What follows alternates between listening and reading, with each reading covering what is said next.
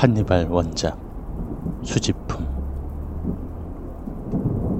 창문 밖에는 비가 세차게 퍼붓고 있었고 번개도 잊을만 하면 한 번씩 내리쳤다. 심지어 전기가 나가버리는 바람에 도저히 수업을 진행할 수가 없었다. 학생들도 마찬가지인 듯 몇몇 학생들은 엎드려서 자고 허공을 바라보는 등 제각기 다른 행동들을 취하고 있었다. 도저히 수업을 진행할 수 있는 환경은 아니었지만 수업 진도를 맞추기 위해선 어쩔 수 없이 다시 분필을 집어들었다. 그때 학생 하나가 손을 번쩍 들고 외쳤다. 선생님, 전기도 나갔고 비도 무섭게 퍼붓고 다들 도저히 수업 들을 것 같지가 않은데 무선 이야기 하나 해주시고 수업하시면 안 됩니까? 아이고 분위기 딱 맞는 것 같은데 이 말을 시작으로 허공을 쳐다보던 학생 자고 있던 학생 등 모든 학생들이 무서운 이야기를 해달라고 조르기 시작했다. 나도 딱히 수업할 기분이 아니었기에 흔쾌히 수락했다. 음, 그래, 알았다. 그럼 내가 직접 겪은 사건을 하나 이야기해 줄게. 이거 듣고 가위 눌렸다고 나한테 뭐라고 하지 마. 응? 나의 농담에 학생들은 얼른 이야기나 해달라며 재촉했고 나는 잠깐 목을 가다듬은 후 이야기를 시작했다. 음, 그때는 내가 초등학교 시절이었으니까 지금으로부터 약 20년 정도 전에 일어났던 사건이네. 6년이나 되는 시간 동안 학교 생활하면서 수많은 친구들을 만들었지. 그렇게 사귄 친구들 중에서 지금까지 가장 기억에 남는 친구가 한 명 있어. 요즘 말로 하면 왕따 같은 거 당하는 그런 친구 말이야. 이름이 음, 강호였어. 내가 너희들한테 들려줄 이야기는 이 강호라는 친구에 대한 이야기야. 그리고 이 이야기는 현재 진행형이야. 학생 중 한 명이 내가 마지막에 내뱉은 이야기가 무슨 뜻인지 이해하지 못한 듯 고개를 좌우로 갸우뚱거렸다. 이게 뭔 소린지는 이야기를 다 들으면 이해할 거다. 자, 이야기 시작할게. 강호는 학교 생활 내내 다섯 명의 아이들한테 괴롭힘을 당했어. 그놈들한테 돈도 뺏기고 맞기도 하고 온갖 고통을 받으면서 학교 생활을 하는 그런 친구였어. 하지만 이런 것들을 모두 떠나서 강호가 내 기억에 남는 이유가 따로 있어. 강호는 호도였거든. 한 학생이 손을 번쩍 들고는 호도가 무엇이냐고 나에게 물었다. 호도가 뭐냐고? 음, 호도라는 건 어떠한 물건들을 집착적으로 모으고 그 물건들을 버리지 못하는 강박장애를 겪는 사람들을 지칭하는 용어야. 음, 아무튼 다시 이야기로 돌아가 볼까? 강우는 무슨 물건이든지 전부 다 집으로 가져가는 그런 친구였어. 심지어 쓰레기장을 뒤지기도 했고. 그렇게 강호는 온갖 잡동사니들을 집으로 가져갔어.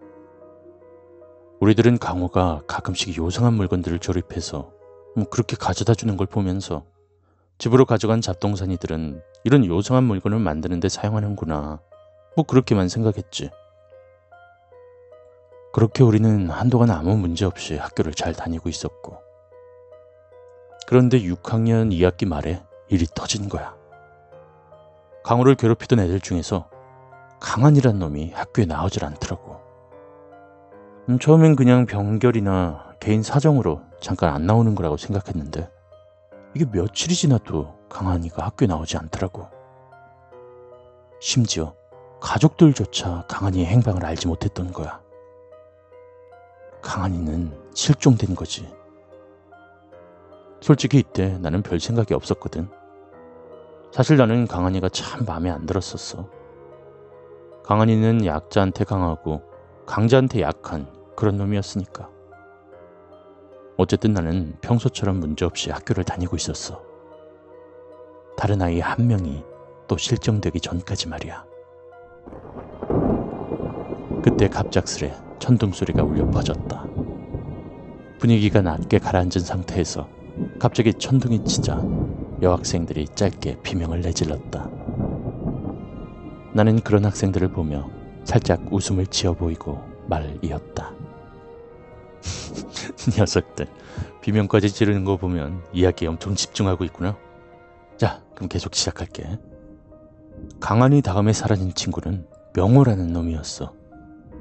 이놈도 역시 강호를 괴롭히는 애들 중에 하나였지. 여기까지 일이 발생하니까 학교에 이상한 소문이 나돌기 시작하더라. 강호가 그런 게 아니냐 하는 소문이. 너희들이 생각할 때도 그런 생각이 들지 않냐? 몇몇 학생이 고개를 끄덕였다.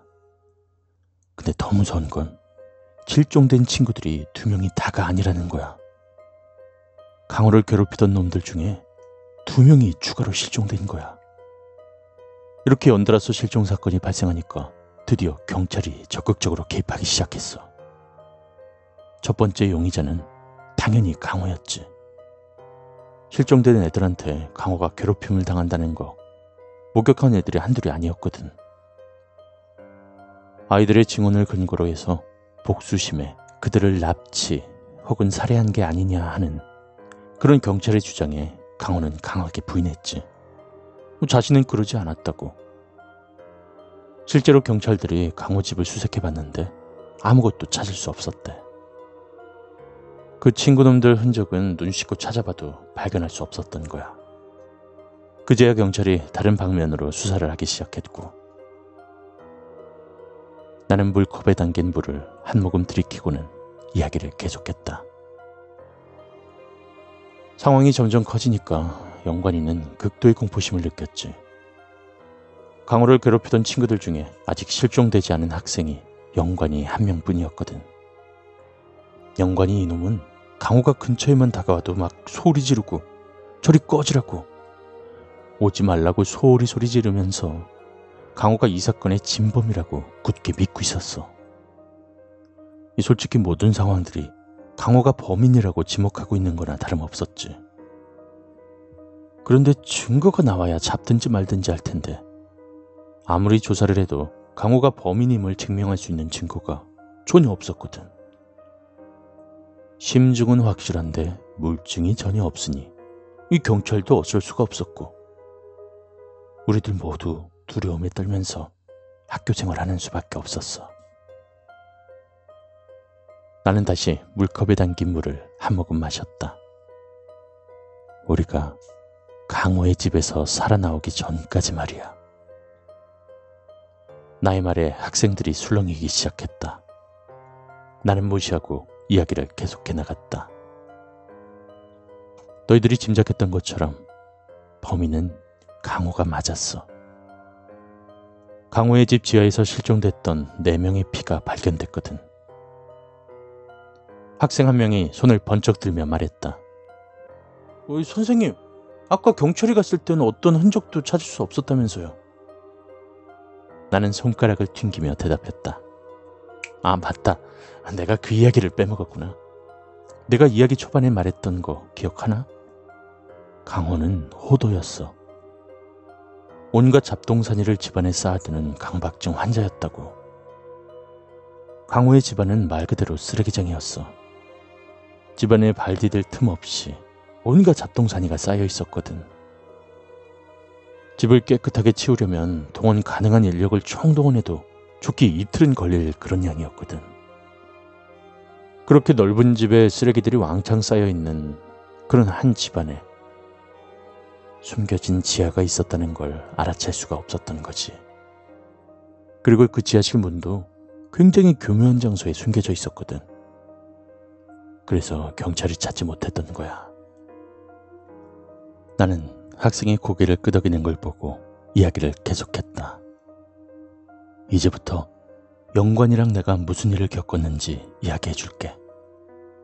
그날도 나랑 영관이가 학교를 마치고 집으로 가고 있었는데 강호가 옆에서 잠깐 이야기하자며 다가왔어. 나랑 영관이는 처음에 저리 가라고 꺼지라고 하면서 강호를 막 피했지. 그런데 강호가 내뱉은 말 한마디가 나와 영관이의 관심을 집중시켰어. 실종된 그 친구들, 그놈들이 어디 있는지 알 것 같다는 그런 말 한마디. 이 한마디에 영관이가 다짜고짜 강호의 멱살을 잡고 막 다그쳤어. 거기가 어디냐고. 빨리 말하라고. 그러자 강호가 우선 멱살부터 놔달라고 하소연했지. 그제의 영관이가 멱살을 쥔 손에서 힘을 풀었고 잠시 후에 강호의 설명이 이어졌어. 얼마 전에 마지막으로 실종된 수연이가 이상한 아저씨를 따라가는 것을 우연치 않게 보게 되었고 그들의 뒤를 따라갔더니 어느 한 집으로 들어갔다는 거야. 그리고 그 다음날부터 학교에 수연이가 등교하지 않았다는 뭐 살짝 믿기 힘든 그런 이야기였어. 하지만 그 말을 다 듣고 나랑 영관이가 강호를 따라서 그 집에 가게 됐지. 이야기가 잠깐 끊어지자 한 학생이 물었다. 아니 그토록 강호가 범인이라고 의심했으면서 왜 강호를 따라간 거죠? 음, 그때 강호가 이런 말을 했거든. 자신은 이미 경찰의 의심을 받고 있는 몸인데 뭐 신고했다가 그 친구들이 발견되지 않으면 자신의 입장이 더욱 곤란해진다고. 더 많은 의심을 받게 될 게 뻔하니까. 그래서 우리랑 같이 한번 확인해보고 확실해지면 신고하겠다고 말을 했지. 그리고 우린 그 말에 속아 넘어간 거야. 지금 와서 생각해보면 뭐 이해가 안 되는 부분이긴 한데 그때 우리도 워낙 절박했으니까. 뭐 어쨌든 우리랑 강호가 그 집에 도착했을 때는 비도 많이 내리고 있었고 이미 해가 진 후라서 사방이 어둑어둑해진 그런 시간이었어. 시간이 늦어서 그런지 그 집이 뿜어내는 분위기가 와 아직도 그때 생각만 하면 막 소름이 돋아. 아, 그때 포기하고 집으로 갔어야 되는데. 내가 잠시 말을 멈추자 창문 너머 번개가 쳤고 세상에 한 번 번쩍였다. 그리고 바람 소리가 기괴하게 울려 퍼졌다. 그때도 이렇게 번개가 치고 바람도 많이 부는 날이었어. 나랑 영관이는 두려움을 억누르면서 집으로 들어갔지. 우리가 들어간 후에 문은 닫혔고 그나마 밝은 곳에 있다가 어두운 곳으로 들어가니까 어, 정말로 아무것도 안 보이더라. 오로지 실루엣만 보일 뿐. 이 눈앞에 놓인 방이 어떤 상태인지 정확히 확인할 수가 없었던 거야. 그때 번개가 한 번 쳤고 그 순간 세상이 한 번 번쩍했지. 그제서야 우리는 집안의 상태가 어떤지 알아볼 수 있었어. 집안은 온갖 잡동사니로 가득 차 있었어. 정말 발 디딜 틈도 없이 온갖 쓰레기들이 집안을 점령하고 있었거든. 그리고 집안의 상태를 확인한 순간 우린 깨달았어. 여긴 강호의 집이구나 하는 사실을 말이야. 사실은 그 전까지 강호의 집을 가본 적이 없었거든. 음, 아마 그때 당시에 같이 학교를 다니던 그 친구들 중에 음, 그 누구도 강호의 집을 본 적이 없었을 거야. 항상 외톨이였으니까. 나는 소름이 돋은 발등을 문지르며 이야기를 계속해 나갔다. 그리고 이게 강호의 함정이었다는 사실도 깨달았지. 뒤늦게 집 밖으로 나가려고 했는데 강호가 문을 잠갔는지 문이 열리지 않더라고. 아, 그때부터 우리는 패닉 상태에 빠졌어. 그렇게 한동안 집안에 앉아서 막 살려달라고 잘못했다고 울면서 피는데 바깥에서 강호의 목소리가 들렸어. 지하실로 한번 가보라고. 거기에 실종된 네 명의 흔적이 있다고. 그래서 우리는 눈물 콧물 다 흘리면서 강호가 알려준 그 길을 통해서 지하실로 내려갔지. 지하실은 진짜 꽁꽁 숨겨져 있었어. 온갖 쓰레기들 덕분에 들어가는데 좀 먹었지. 나는 한동안 말을 잇지 못했다. 내가 허공을 계속해서 바라보자 한 학생이 물었다. 쌤, 괜찮으세요? 나는 순간 화들짝 놀라며 대답했다. 어, 아, 아 미안, 미안. 아, 끔찍한 사건을 다시 생각하니까. 어쨌든, 지하실 안은 사방이 피로 범벅돼 있었어. 굳긴 했지만 틀림없는 피였어. 나중에 경찰들이 와서 조사해봤더니 사라진 4명의 피라고 하더라고. 우린 충격적인 광경을 보고 다시 그 자리에 주저앉아 울기 시작했어. 그렇게 한참 동안 울고 있었는데 누군가 들어오는 소리가 들리더라. 우린 당연히 강호인 줄 알았고 서로 부둥켜 안고 울고 있었어. 그런데 문이 열리고 들어온 건 강호가 아니라 선생님이었어. 우린 안도했고 선생님의 부축을 받아서 그 집을 나올 수 있었지. 나중에 알고 보니까 선생님께서도 강호랑 우리를 예의주시하시고 계셨더라고. 그날도 우연히 우리 셋이 같이 있는 걸 보시고 따라오셨다가 이상한 상황이 펼쳐졌고 막 울음소리랑 비명소리가 들리니까 집 근처까지 접근하셨대. 그리고 집 주변을 둘러보는데 거기서 강호가 마당에 놓인 농기구 앞에 앉아서 턱을 괴고 고민하고 있는 모습을 목격하셨다는 거야. 거기서 선생님이 강호를 잡을 수도 있었지만 강호가 먼저 선생님을 보고는 순식간에 도망쳐 버렸고 선생님께서 강호를 놓친 후에 뭐 할 수 없이 집 안으로 들어오셔서 우리가 나올 수 있었던 거지.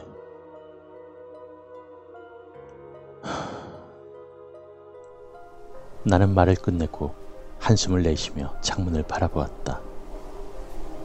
아직도 비가 세차게 퍼붓고 있었고 여전히 바람 소리가 기괴스럽게 울리고 있었다. 끝, 끝인가요? 학생 하나가 물었다. 아, 내가 처음에 했던 이야기 기억하려나? 이 이야기는 현재 진행형이야. 우리가 강호집에서 살아온 후로 그 사라진 시체 4명과 강호의 모습을 찾을 수가 없었어. 모든 심증과 물증들이 강호가 범인이란 걸 확인시켜줬는데 선생님이 목격한 모습이 강호의 마지막 모습이었어. 그리고 그 시체들도 아직까지 찾지 못했지. 뭐 그렇게 나타나지 않는 거 보니까 경찰은 강호가 죄책감에 자살했다고 그렇게 사건을 일단락시켰지만 나는 그렇게 생각하지 않아. 이야기가 끝났지만 수업 종이 치기 전까지 빗소리와 바람 소리만 울려 퍼졌을 뿐 아무런 대화가 오고 가지 않았다. 종이 친 후 나는 가방을 정리하며 학생들에게 말했다. 음, 오늘 개인적인 사정이 있어서 먼저 가봐야 되니까 청소들 잘하고 어, 부다님 쌤 말 잘 듣고 하교하도록 해. 응, 그리고 이건 기억해라. 방금 들려준 이야기 전부 다 실화야. 물론 너희들 무서워라고 살짝 거짓말도 첨가 했지만 주된 스토리는 다 실화라는 거. 무섭지? 내일 보자. 학생들이 허리를 숙여 인사했고 나는 재빨리 학교를 나와 차에 올라탔다. 곧이어 차가 출발하자 손을 뻗어 라디오를 들었다. 라디오에서는 아나운서의 목소리가 나오고 있었다. 어제 오후 1시경 소방서로 신고가 하나 접수되었습니다. 지난 며칠간 김모 씨가 보이지 않고 잠겨있는 김모 씨의 집안에서 이상한 냄새가 풍긴다는 신고였습니다. 출동한 소방관들은 김모 씨 집안에서 풍겨오는 비릿한 냄새에 창문을 통해 집안으로 들어갔습니다. 집안으로 들어간 소방관들은 경악할 수밖에 없었습니다. 김모 씨의 집안에서는 다량의 김모 씨 혈흔이 발견되었기 때문입니다. 이에 경찰 조사가 시작되었고 이미 며칠 전 부모님께서 김모 씨의 실종 신고를 해놓으신 상태였다는 사실이 드러났습니다. 이에 경찰은 살인 사건에 초점을 맞춰 수사를 진행하고 있습니다. 나는 라디오를 꺼버리고 차를 몰았다. 머리가 살짝 아파왔지만 금방 집에 도착할 수 있었다. 차에서 내려 집 안으로 들어서자 어둠이 나를 덮쳤다. 나는 벽을 더듬거리며 전등 스위치를 올렸고 불이 켜지자 집안의 풍경이 눈에 들어왔다. 집안은 온갖 잡동사니로 가득 차 있었다. 나는 입꼬리를 살짝 올리고 잡동사니들을 밟으며 주방으로 걸어갔다. 주방에 도착한 나는 자리에 주저앉아 바닥을 손으로 쓸었다. 잡동사니들이 밀려나자 그 위치에 문이 하나 나타났다. 나는 문을 열고 지하실로 향했다. 집안에 들어왔을 때처럼 벽을 더듬어 전등 스위치를 올리자 학교 과학실에서나 볼 수 있는 인체 골격 모형 4개가 나란히 서 있는 모습이 눈에 들어왔다. 나의 얼굴은 어느새 환한 미소를 짓고 있었다. 나는 지하실 구석에 놓여 있는 기다란 박스로 다가갔다. 그 박스는 한 사람이 들어가도 조금 남을 만큼 컸다. 나는 실실 새어나오는 웃음을 참으며 박스를 열었다. 그리고 조용히 혼잣말을 내뱉었다.